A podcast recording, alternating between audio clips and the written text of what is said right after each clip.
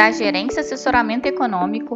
Esse é o seu Bebê Conexão Mercado, que traz para você as principais notícias e nossas análises do Brasil e do mundo. Quinta-feira, 25 de novembro de 2021, eu sou Clara Cerqueira e vou dar um panorama sobre os principais mercados. Nos Estados Unidos, o feriado de ação de graças mantém os mercados fechados. O destaque do dia fica por conta da ata da reunião de política monetária do Banco Central Europeu, às 9h30. Na Alemanha, a prévia do índice de confiança do consumidor para o mês de dezembro, medido pelo Instituto GFK, caiu de 1 para menos 1,6, um recuo mais intenso do que, os, do que as previsões.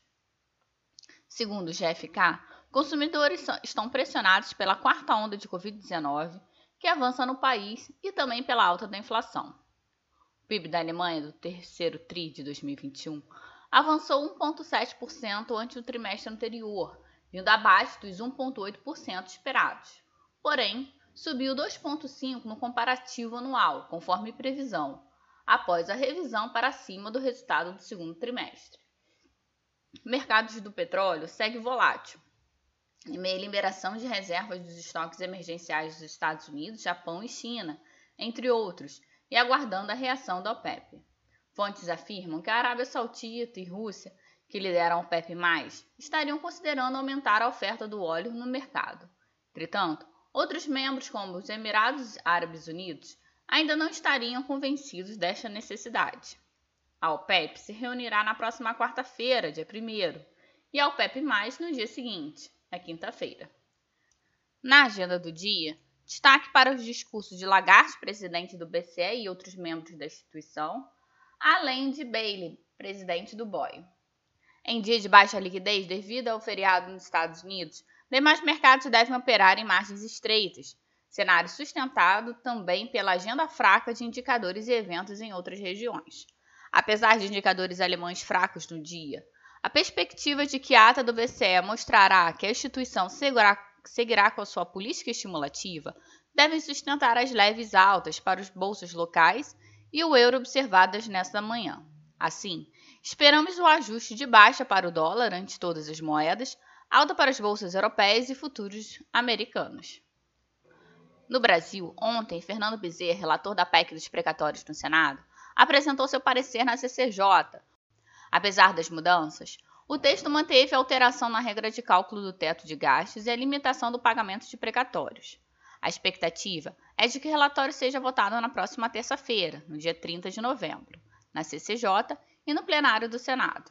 No mais, segundo Bezerra, a decisão final acerca do fatiamento deve ser tomada durante a votação em plenário na semana que vem.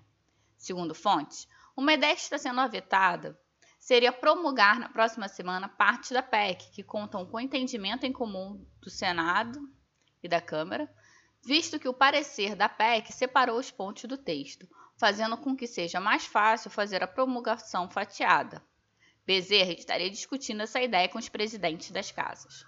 Rodrigo Pacheco, presidente do Senado, anunciou tramitação acelerada de projeto que prorroga a desoneração da folha de 17 setores. O texto deverá ir em direta plenária na próxima semana, após prazo regimental de cinco sessões a partir da aprovação pela Câmara.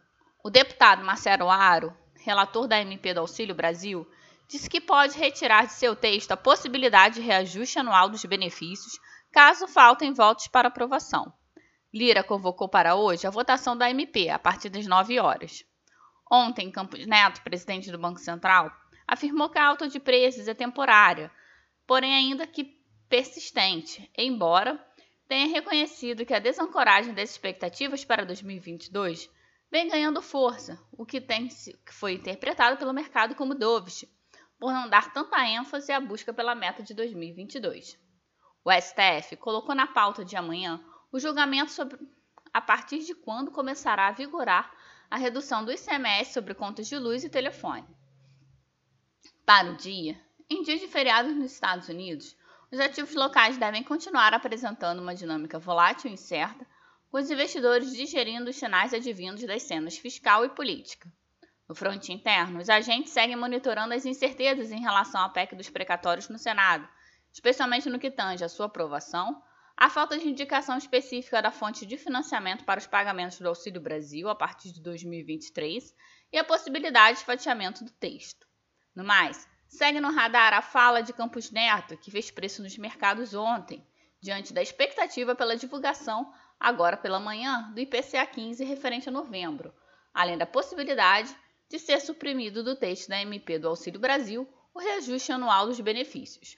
Sendo assim, em dia de liquidez reduzida e diante do feriado nos Estados Unidos, esperamos uma sessão de alívio para os ativos, apesar da permanência das preocupações que pairam sobre o ambiente fiscal doméstico. Um bom dia e bons negócios.